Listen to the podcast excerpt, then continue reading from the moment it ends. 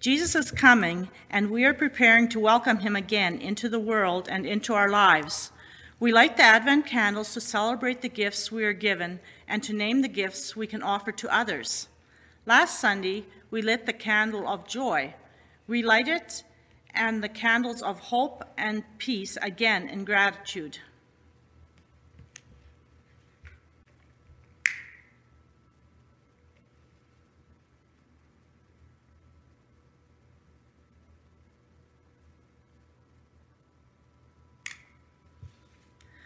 The psalmist sings of God's steadfast love, God's faithfulness as firm as the heavens. The gospel describes God's love. It blesses us, it is merciful, strong, and protective.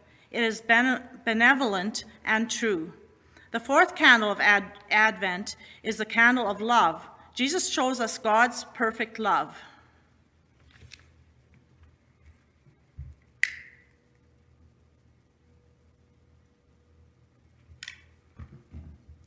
Just as a candle shines a welcome in a window, so God's love invites and welcomes us home. Just as the glow of birthday candles reflects love and celebration, God's gift of Jesus reflects the greatest love for us. Love is also a gift we give to others. Through the example of God's perfect love, we offer love to others that is patient, kind, respectful, and enduring. Through the mission and service work of the church, we love and serve others around the world in children's camps, youth ministry, church planting, and Bible distribution. Let us pray. Loving God, we thank you for your gift of love shown to us perfectly in Jesus. You have given us so much. Help us to give generously to those who need our gifts. Help us today and every day to be grateful, to hear your word, and to do your will by sharing joy with others. We ask it in the name of the one born for us. Amen. Let's join together and sing some Christmas carols. Let's start with Joy to the World. We're going to sing verses 1, 2, and 4. Joy to the world, the Lord is come. Let earth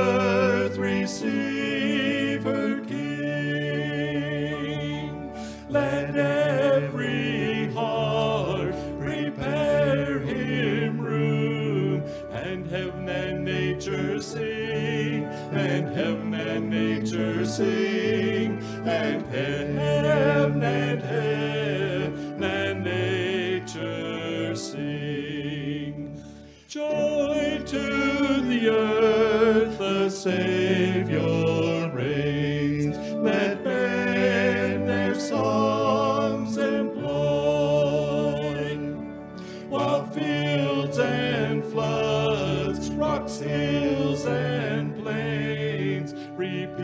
sounding joy, repeat the sounding joy, repeat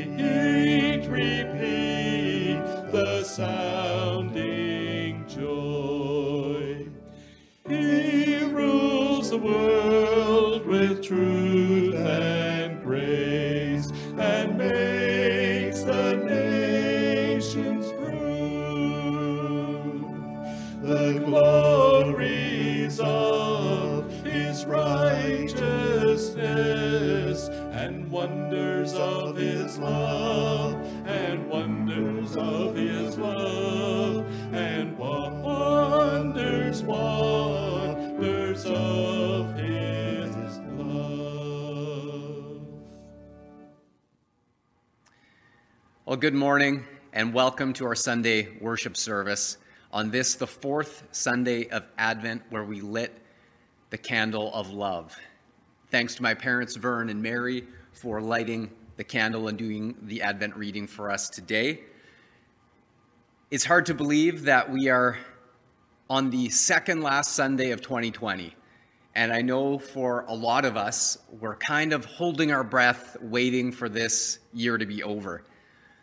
But one of the things that we've been reminded of again and again through this very challenging year is that God has been with us every step of the way.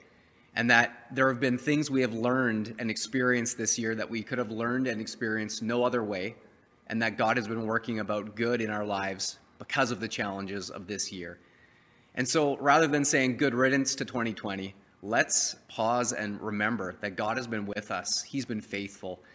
And let's be thankful to Him for that.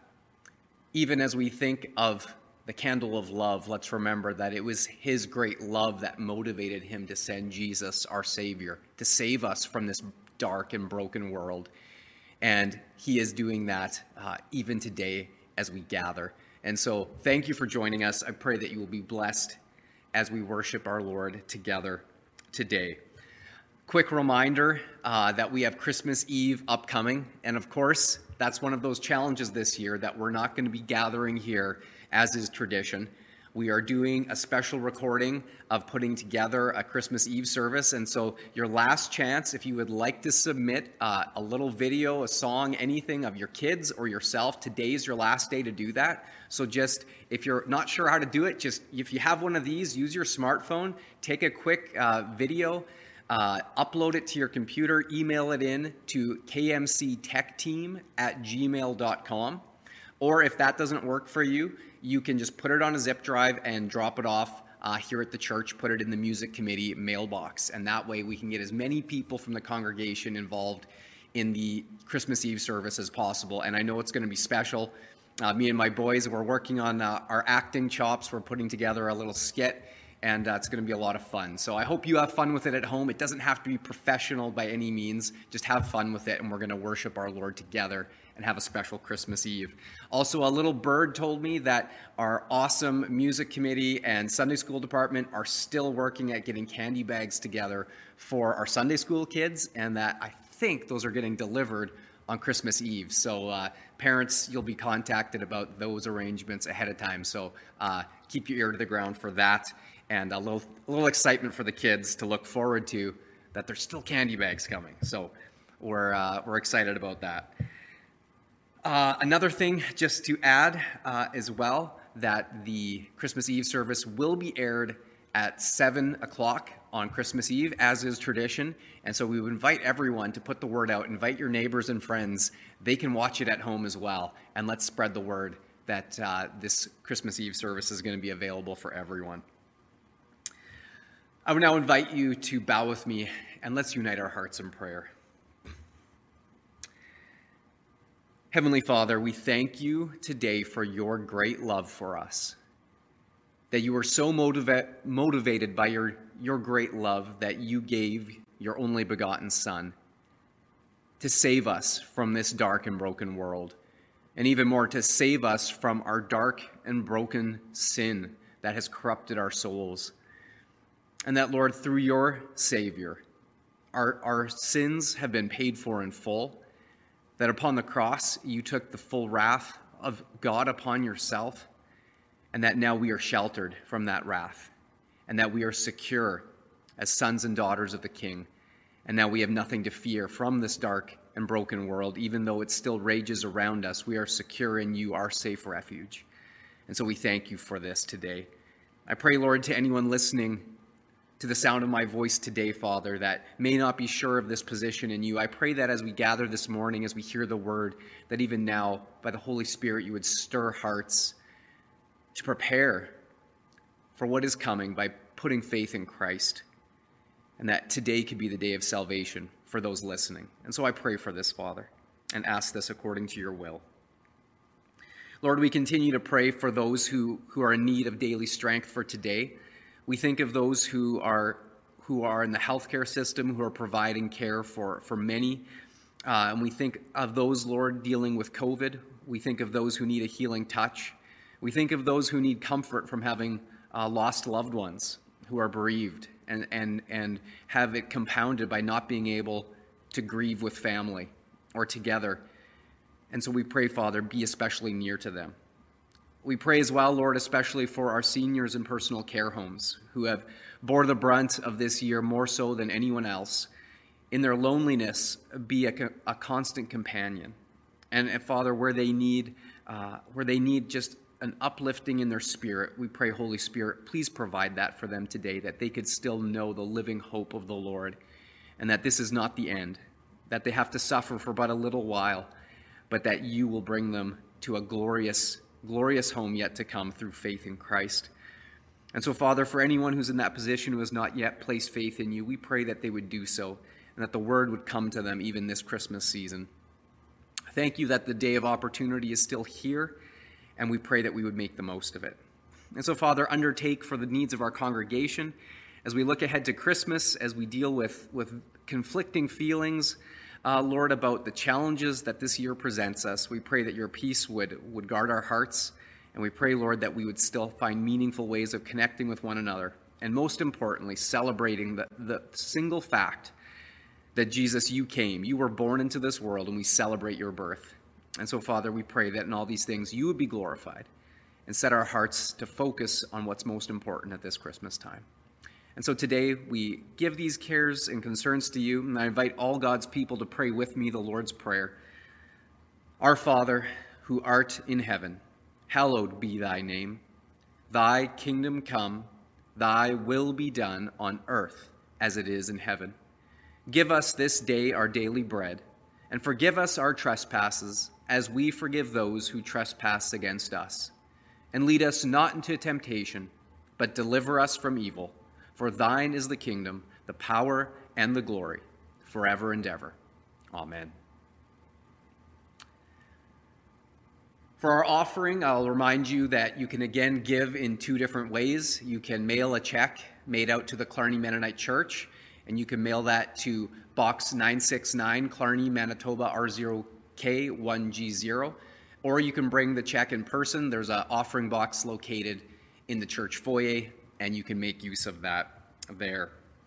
I would now invite you to take your Bibles and turn with me to today's scripture passage taken from Matthew chapter 24 and there I'll be reading uh, verses 36 to 41, then moving ahead to Matthew 25 and verses 1 to 13. Beginning in Matthew 24, verse 36.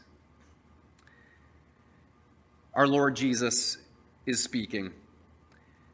No one knows about that day or hour, not even the angels in heaven, nor the Son, but only the Father. As it was in the days of Noah, so it will be at the coming of the Son of Man. For in the days before the flood, people were eating and drinking, marrying and giving in marriage, up to the day Noah entered the ark. And they knew nothing about what would happen until the flood came and took them all away. That is how it will be at the coming of the Son of Man. Two men will be in the field, one will be taken and the other left. Two women will be grinding with a handmill, one will be taken and the other left. Therefore, keep watch, because you do not know on what day your Lord will come. Then to chapter 25 and verse 1. At that time, the kingdom of heaven will be like ten virgins who took their lamps and went out to meet the bridegroom. Five of them were foolish, and five were wise. The foolish ones took their lamps, but did not take any oil with them. The wise, however, took oil in jars along with their lamps. The bridegroom was a long time in coming, and they all became drowsy and fell asleep. At midnight, the cry rang out, Here's the bridegroom! Come out to meet him! Then all the virgins woke up and trimmed their lamps. The foolish ones said to the wise, Give us some of your oil, and our, our lamps are going out. No, they replied, there may not be enough for both us and you. Instead, go to those who sell oil and buy some for yourselves. But while they were on their way to buy the oil, the bridegroom arrived. The virgins who were ready went in with him to the wedding banquet, and the door was shut. Later, the others also came. Sir, sir, they said, open the door for us. But he replied, I tell you the truth, I don't know you. Therefore, keep watch, because you do not de- know the day or the hour. So far, the reading of God's word. Would you bow with me once more? Heavenly Father, we thank you for your word, that it is the sword of the Spirit. It is sharper than any double edged sword. And that, Lord, we know that you want to speak to our hearts through it today. So I pray that you would speak through me, your servant, and that by your Spirit the words would be yours, I pray in Jesus' name. Amen. While doing bedtime devotions with my sons, this past week, I came across a story of a small bird called the golden winged warbler. And the golden winged warbler is able to accurately predict when severe weather is coming far in advance. Well, this intrigued me, so I did a little bit more research. And according to Terry W. Johnson, the former executive director of the Environmental Resources Network, the bird's ability is far ahead of the best weather prediction systems that man has that, that currently exist.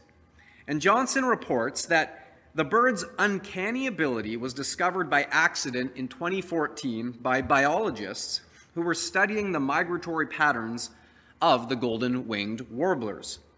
The bird spends the winter in South America and then migrates north to its breeding grounds in the Cumberland Mountains of Tennessee, USA. It was there in the mountains that the biologists caught some of the birds in nets and then attached tiny tracking devices to their legs in order to record their movements for the purposes of tracking migration. Then, after doing this, just two days after the birds had arrived on their breeding grounds, for no apparent reason, the warblers suddenly disappeared. They vanished, only to then reappear some five days later. Well, this left the biologists scratching their heads trying to figure out why the birds had left so abruptly for those five days.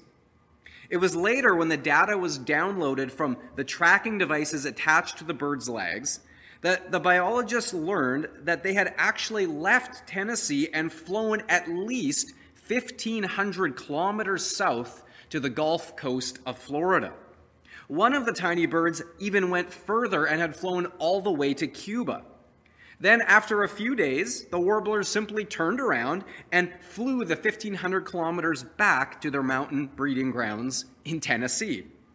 So, the scientists couldn't believe the data and they thought, what gives? What was, what was this all about? Why such a long trip, seemingly on a whim? Well, the answer lay in the weather data collected during that period.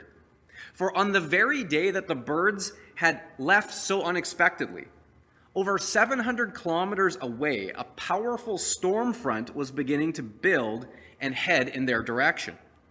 The horrific storm turned into the worst of the year, slamming the entire region with high winds, massive hail, and spawned no fewer than 84 tornadoes which took the lives of 35 people. And that's not to mention the vast unknown number of birds that were killed in the storm as well. Now, amazingly, it was several days before the weather forecasters issued their first warnings of the approaching storm front that the warblers were already winging their way south far out of the path of the storm. So the question researchers kept asking was how did these tiny birds know what was coming long before the forecasters did? Well, many theories have since been given, and I won't bore you with the details. But the bottom line with all of the, the theories is that the researchers still don't know for sure. One tornado expert said of the little bird, clearly they are sensing something that we cannot. And that's really interesting. These warblers are predicting weather better than we can. What's equally interesting is that since the initial discovery, researchers have also discovered that there are other types of birds who will actually pay attention to the golden winged warbler and will follow their lead. So if the warblers are suddenly leaving the region, there are other birds that are smart enough to take notice and to then follow them to safety out of the way of the coming storm. Of course, there are also many other types of birds who don't pay attention to the warbler and don't get out of the way. And so they're caught unprepared and they have to face the brunt of whatever storm that comes their way. Now, where am I going with this? Well, there's a strong parallel that I'd like to draw out for you, and it is this. In a spiritual sense, our world is in the middle of a storm. But as dark as this year of 2020 may have seemed to us, this spiritual storm is nothing new. In fact, since Adam and Eve's first rebellion against God in the Garden of Eden, mankind has been battered by the storm of sin and its devastating consequences on our world ever since. Our world is simply broken, and I don't need to, to list all the ways that it's broken. It simply is. It's not working properly, and there's darkness and despair and sin and death and suffering all around us as a result. And so, of course, the most devastating of those consequences include both physical and spiritual death, which means eternal separation from God. But while this spiritual storm is nothing new, the Bible also tells us that for all of mankind, there is a much more devastating and final storm yet to come. It is the storm of God's final judgment against sin, Satan, and all sinners. The Old Testament prophets repeatedly referred to this yet to come storm as the day of the Lord. It's mentioned dozens of times by the Old Testament prophets, the day of the Lord. I'll give you just one example from Isaiah of what that day will entail. In Isaiah chapter 13, verses 9 to 11, the prophet writes, Behold, the day of the Lord is coming, cruel, with, with fury and burning anger, to make the land a desolation, and he will exterminate its sinners from it. For the stars of heaven and their constellations will not flash forth their light. The sun will be dark when it rises, and the moon will not shed its light. Thus I will punish the whole world for its evil, and the wicked for their iniquity. I will also put an end to the arrogance of the proud and abase the haughtiness of the ruthless. And so here we see the day of the Lord is a fearsome day. It is also referred to in the New Testament and shorthand ever since as simply the apocalypse. In the New Testament, the Lord Jesus revealed to us that the culmination of the day of the Lord will occur upon his second coming when he will physically return to the earth. In Matthew chapter 24, verses 30 to 31, Jesus said, And then the sign of the Son of Man will appear in the sky, and then all the tribes of the earth will mourn, and they will see the Son of Man coming on the clouds of the sky with power and great glory. And he will send forth his angels with a great trumpet, and they will gather together his elect from the four winds from one end of the sky to the other. And so the age old question rings out in the face of this fierce coming storm of the day of the Lord Where can we go to find refuge? Where can we flee to get out of the way? Well, I'm glad you asked. Because you see, just as the golden winged warblers have the uncanny ability to detect coming storms far in advance, God's written word, which has been recorded for us and preserved through thousands of years, it was written by his prophets who were guided by his Holy Spirit. And so, like the golden winged warbler, it has given us a warning far in advance. In fact, God's word not only warns us, but just like the warblers, it shows us the way to find refuge and so avoid the storm of God's fierce anger and wrath against sin. Yours and mine included, by the way.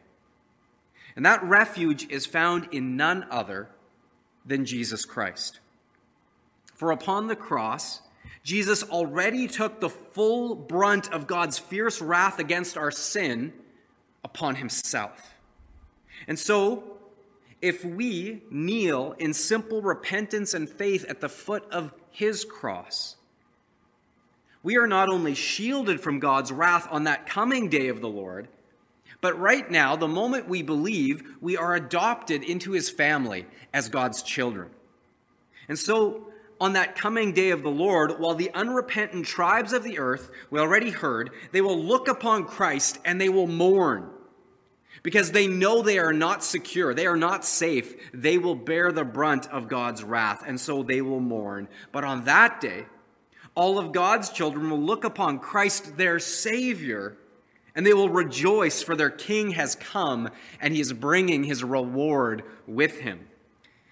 In 2 Timothy chapter 4 and verse 8, the apostle Paul was so sure of this that he wrote to Timothy, "In the future there is laid up for me the crown of righteousness, which the Lord, the righteous judge, will, will award to me on that day."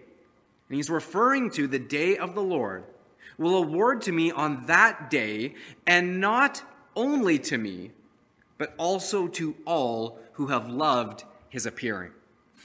And so the Apostle Paul, guided by the Holy Spirit, was confident on that day, the day of the Lord, that he will receive a crown of righteousness and that he will not receive wrath. He will receive eternal glory with the Lord. And he says it's not only for me, but for all others who love and long for the appearing of Christ, all of God's children. And so I know that when we hear about God's coming wrath, it can often give us the impression that he is only a vengeful God. But the Bible also tells us that God is love. And it is that love that motivated him to send Jesus to save us from the coming storm. Remember, for God so loved the world that he gave his only begotten Son, that whosoever believes in him should not perish but have eternal life. For God so loved, he provided a Savior, a place of refuge from the storm. Being hidden in the refuge of Christ through faith, make no mistake, being hidden in Christ is the only way to escape the storm of sin, death, and hell. And so, as we consider again the example of the golden winged warbler, showing us the way to safety, the only question that each one of us needs to ask ourselves is this What kind of bird will I be? What kind of bird? Will I be like the birds that are smart enough to pay attention to the warblers, follow their lead, and avoid the storm? Or will I be like the birds who are just too careless or distracted or just don't believe and so stay behind and bear the brunt of the storm? For just as certainly as Jesus came into the world the first time, he is coming a second time. He is. And that day is closer now than it was yesterday. It's always drawing closer, my friends. It is inevitable. And we don't know how much time is left, but we know it's, it's drawing closer and closer, shorter and shorter with every passing day. So, are you ready? Are you ready? Am I ready? Are we ready? Now, consider for a moment that the meaning of the word Advent, we've been marking the four Advent Sundays. So, the, the word Advent itself has a meaning. Most of you probably know this, some of you won't. The word Advent means arrival or coming. So, Advent means arrival or coming. So, by marking the four Sundays of Advent, we are remembering the Lord Jesus' first arrival or coming into the world as a baby. That's what we're remembering with Advent. So, let's ask the question the nation of Israel, the, the ones who knew he was coming, who had had the prophets tell them repeatedly that he was coming, were they ready for the first Advent? Not even close. In fact, even when the Magi, pagans, show up saying, We're looking for the, the newborn king of the Jews, and we've seen his star, they could even look in the scriptures and say, Oh, yeah, he's supposed to be born in Bethlehem. But where were they when the Magi went down the road to worship him? They were nowhere to be found. They continuously were blinded and rejected their own Messiah, the one who they knew was coming, even knew where he would be born. And so, just as Israel was taken by complete surprise at Jesus' first advent, so the world will be taken by complete surprise by Jesus' second advent. In Matthew chapter 24, verses 36 to 39, part of our scripture reading, Jesus said to his disciples, But concerning that day and hour, no one knows, not even the angels of heaven, nor the Son, but the Father only. For as were the days of Noah, so will be the coming of the Son of Man. For as in those days before the flood, they were eating and drinking, marrying and giving in marriage, until the day when Noah entered the ark, and they were unaware until the flood came and swept them all away. So will be the coming of the Son of Man. Now, I want you to take note of this. Though only God the Father knows the exact day or hour of Jesus' return, Jesus interestingly says that, that not even the Son knows, only the Father. However, Jesus did tell us that there would be signs and warnings given for those who were paying attention. So consider that even the wicked generation of Noah's day, one that was so evil that they actually grieved God's heart that he had ever made man in the first place, even they were given a warning. For it took Noah 120 years to build the ark, and all that time, over a century, all that time, he's warning them.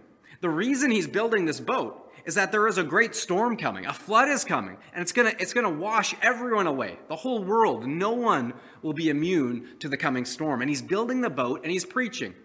For 120 years, this is going on. Everyone knows about Noah. I'm sure the whole world knew about Noah, this crazy man building a boat, saying a storm is coming. When up until that point, the ground was still throwing up mist from the ground, most likely. That's what's described in the Garden of Eden. It hadn't even rained at this point. They're trying to envision a flood when they can't even hardly envision rain. And so they continuously reject the warning of Noah. A storm is coming. A storm is coming. Repent. Be prepared. Finally, when the boat is done, he says, All right, this is it. Get on the boat. They heard the warning. They watched. They laughed. But other than Noah, his three sons, and their wives, no one else got on that boat. Not one went into the place of refuge. And so they sealed their own fate. And Jesus says the exact same thing will occur to the final generation that is alive on the earth at the time of his return. Now, here I'll add that within the church, the body of Christ, every single generation since Jesus went back to heaven, every single generation has wondered if Christ would return in their lifetime. And so, of course, we're no different. And so we wonder. And as we look around at our world, at the ever increasing culmination of signs being fulfilled, even just the one we just read that Jesus says, as it was in the days of Noah, so it will be. And we look around and it, it, looks a lot the same as what we read in Genesis, doesn't it? It doesn't take a huge stretch of the imagination to believe that Jesus could very well have been speaking about our generation. And the fact is that today, Unlike any other time in history, we have no shortage of preachers giving the warning, preaching the word. It's on the airwaves, it's, it's on satellites being broadcast around the world, it's on the internet more than ever before. This year has forced us to go online. That's why I'm preaching to you in your home right now. You're tuned in through the internet. The word, the warning is going out like never before. And yet, is the world believing? Is our world heeding the word? Or, like the generation of Noah, are most simply just laughing it off, scoffing at the warning, even mocking such beliefs? Oh, you're just one of those doom and gloom guys. How is our world responding to the message, as in the days of Noah? And so, now the far more personal question, I believe, for each one of us today within the church within the body of believers is this Does his church believe it? Does his church believe that he's coming back? Are Christians today ready and watching for his return? And of equal importance, have we spiritually equipped ourselves with the armor of God and are we preparing ourselves and our children to keep fighting the good fight of faith and to persevere through the ever increasing labor pains of the earth that Jesus forewarned us would be ever increasing prior to his return? Are we armoring up? Are we engaging in the battle? Are we prepared? Perhaps the best summary of those labor pains of the last days comes from the Apostle Paul, who wrote to Timothy, But mark this, there will be terrible times in the last days. Then he goes on to list a bunch of things, but just that summation there will be terrible times in the last days. Now, listen to how Jesus described what the situation will be like at the time of his return in Matthew 25 and verses 1 to 13. Then the kingdom of heaven will be like ten virgins who took their lamps and went out to meet the bridegroom. Five of them were foolish, five were wise. For when the foolish took their lamps, they took no oil with them. But the wise took flasks of oil with their lamps. As the bridegroom was delayed, they all became drowsy and slept. But at midnight there was a cry Here is the bridegroom, come out to meet him. Then all those virgins rose and trimmed their lamps, and the foolish said to the wise, Give us some of your oil, for our lamps are going out. But the wise answered, saying, Since there will not be enough for us and for you, go rather to the dealers and buy for yourselves. And while they were going to buy, the bridegroom came, and those who were ready went in with him to the marriage feast, and the door was shut. Afterwards, the other virgins came also, saying, Lord, Lord, open to us. But he answered, Truly I say to you, I do not know you. Watch therefore, for you know neither the day nor the hour. Now, I want you to take note of uh, the centerpiece of this story. The centerpiece is the groom, the center of attention. Now, remember, in the patriarchal, male dominated society of Jesus' day, that was the way of life. Whereas in our society today, when you come to a wedding, it's principally the bride who is the center of attention. Everyone stands when she enters the room. Everyone stares, you know, at the beautiful dress that she's wearing. You know, the groom in our in our society is just that sweaty guy next to the preacher. You know, he's he's the guy just lucky enough to have won this beautiful bride. But in Jesus' day, it was the groom for whom everyone waited with bated breath. And part of the wedding celebration was a feast that followed the actual ceremony. In fact, the, the feast could go on for many days. And that is what Jesus is speaking of here. It was traditional for the bridesmaids to wait at home together for the bridegroom to come and bring them to the wedding feast. Another part of the tradition was for the bridegroom to negotiate with the bride's family about a gift to give them in return for their daughter. This would be considered part of the dowry, part of the tradition. And so this could often cause a delay in the wedding feast while the, the groom and the parents are negotiating. Now, in Jesus' story, the bridesmaids are waiting through just such a delay. They were not uncommon, and so his listeners would have immediately understand, understood the context. And so, in this delay, they're, they're waiting, they're getting impatient. He's taking his sweet time. Hurry up already.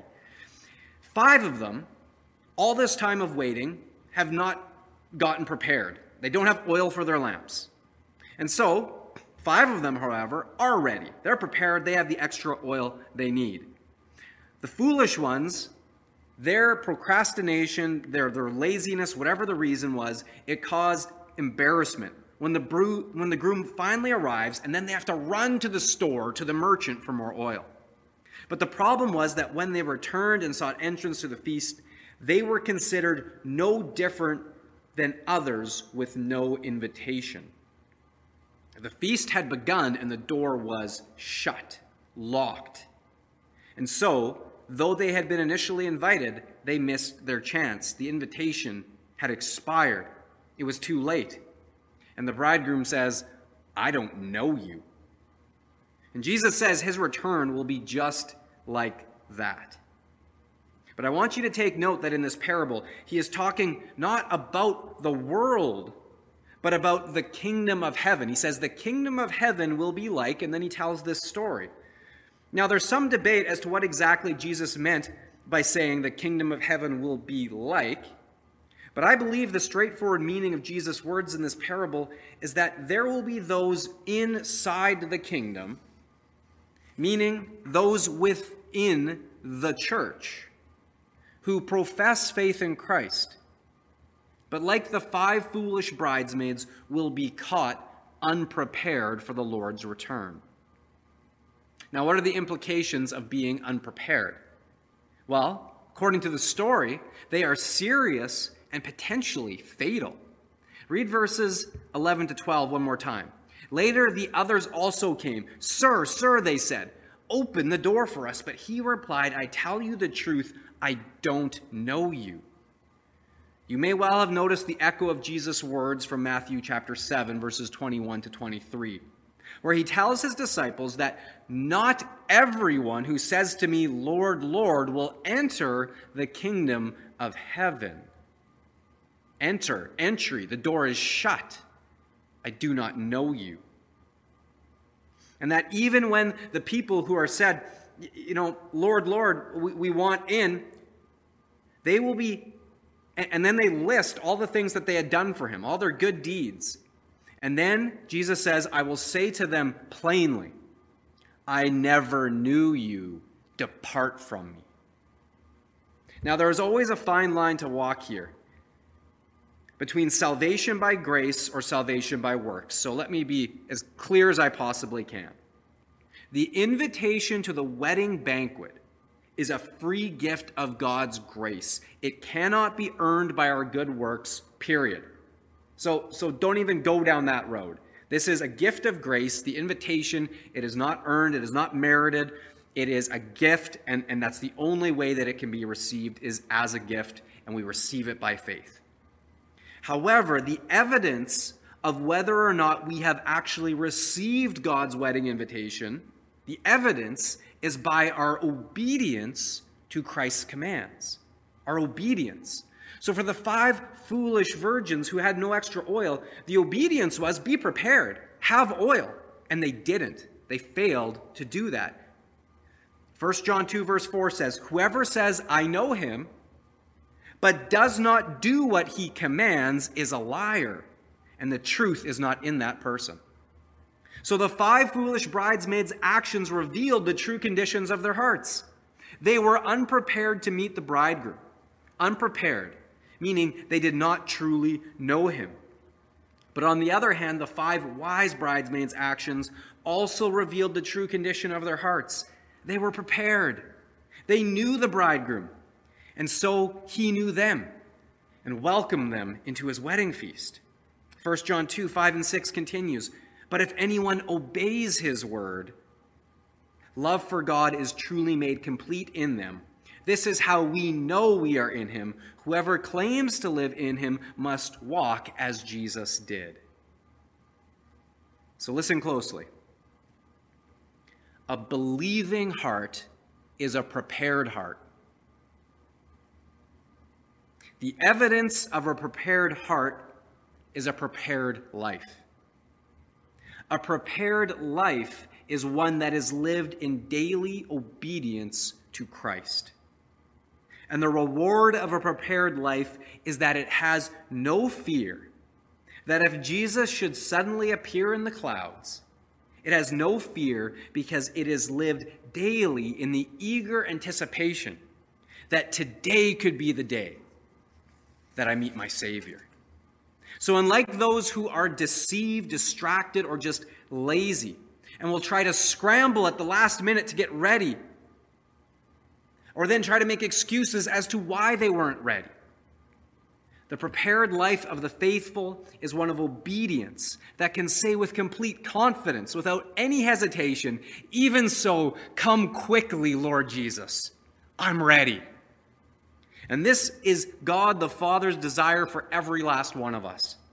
That though we do not know the day or the hour of Jesus' second advent into this world, we live each day as though it is the day of his arrival.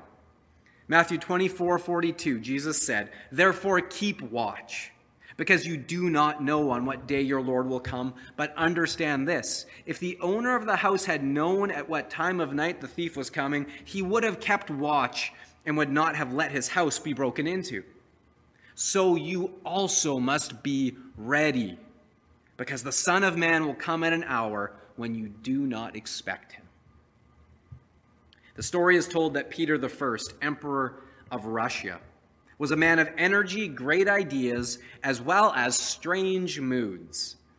In one such strange mood, he decided to play the part of a beggar in a certain village and so he went from door to door through the snow asking for help. And at each door, he was turned away with either a harsh word or simply having the door slammed in his face. Then finally, at one very humble home, a poor man received his knock, opened the door, and then invited him in to share with him in his very simple supper. The very next day, the poor man was utterly astonished to see the emperor's royal carriage stop outside his humble home, and then shocked when Peter the first emerged, dressed now in his royal attire. The invitation was then extended. You welcomed me into your home. Now allow me to welcome you into mine. And from that day forward, the man went and lived in the royal palace in Moscow. So allow me to ask Are you living your life in a daily state of readiness to meet the Lord Jesus at any moment? Are you ready? So, if deep down, perhaps right now, you just sense in your spirit that you're not ready, you're not prepared, let me encourage you. Don't wait until the storm arrives to start looking for a place of refuge. Fly to safety in Jesus right now, today. Don't delay until the bridegroom comes to try to scramble to get ready. Have your oil on hand and your lamp of faith lit, ready to welcome him right now. Don't be one of those who hears the warning, knows the truth of the gospel, but fails to embrace it and live it out in daily obedience to Christ. God has only given each of us one life to live. That's it. So, in this Christmas time of 2020, in the year of our Lord, may you have the wisdom of the golden winged warbler to fly to safe refuge in Christ and so escape the storm to come. May you have the perseverance of Noah to faithfully keep warning others of God's coming judgment and how to find their refuge in Christ as well. May you have the wisdom of the five virgins who obediently lived in a state of constant preparedness, ready and eager for that day of days when we will see our Lord and Savior face to face, be welcomed into his presence with great joy and so be with him forevermore. Amen. Heavenly Father, we thank you that all of this is your plan and your design. That though that day is coming, when the Lord will return in great power and glory with the clouds, and the nations of the earth will mourn because of him, we thank you that because of faith in you, you have provided a way of refuge that we can be hidden in Christ from what is to come. And that more than that, we will be received as sons and daughters.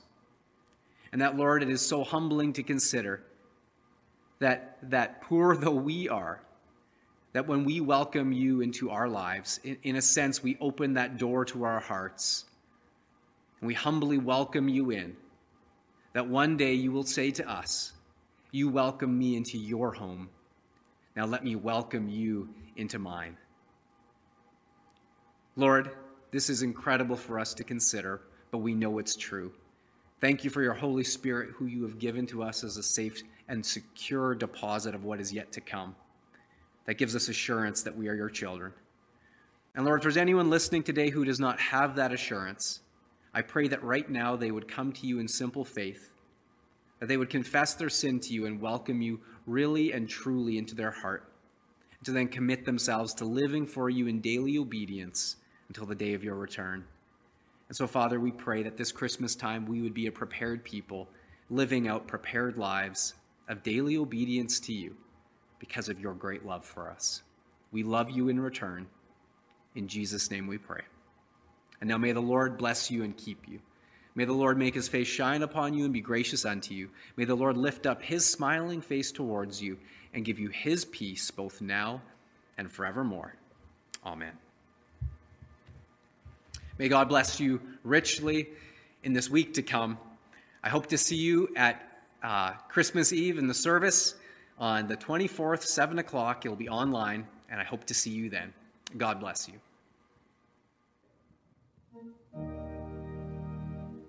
Come, thou long expected Jesus, born to set thy people free from our fears and sins. Release us, let us